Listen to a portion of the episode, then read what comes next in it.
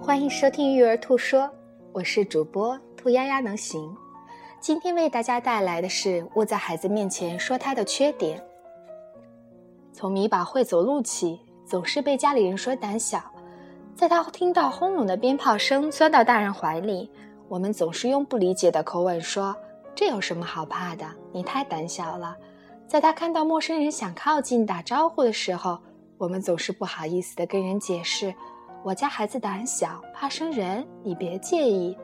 每次说米宝胆小的时候，大人好像完全忽略了小朋友其实也能听懂我们的语言，甚至忘记了两岁多的孩子会模仿大人的口吻，也跟着说我胆小。随着孩子一天天长大，随着我们一次次说他胆小，他真的越来越胆小，连小时候敢坐的电动木马也不坐了。我慢慢开始反思，在孩子面前，大人出于不理解，会对他人的内疚，总说孩子的缺点，到底有什么意义？孩子会因为我们揭露了他的缺点而选择改正缺点吗？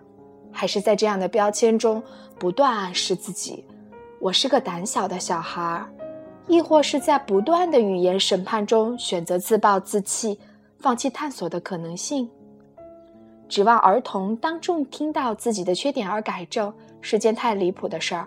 甚至对于成人的我们来说，都很难做到当众听到缺点平静的改正。那当面说孩子缺点，不是为了孩子好，是为了什么呢？扪心自问，是为了我们自己，为了我们做父母逞口舌之快，为了我们做父母不至于在人前太尴尬，为了我们做父母来行使对孩子至高无上的审判权。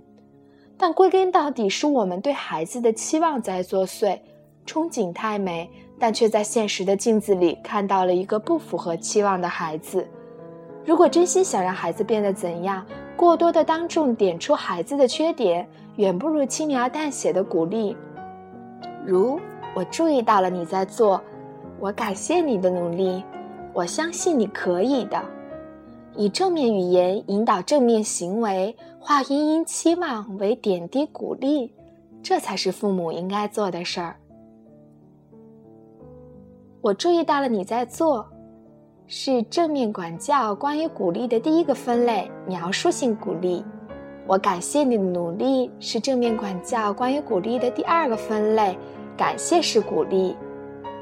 我相信你可以的，是正面管教信任式的鼓励。当我们不知道如何鼓励孩子的时候，可以尝试这三类鼓励，会有意想不到的收获，至少要比当众说孩子的缺点更容易让孩子改变。感谢你的收听。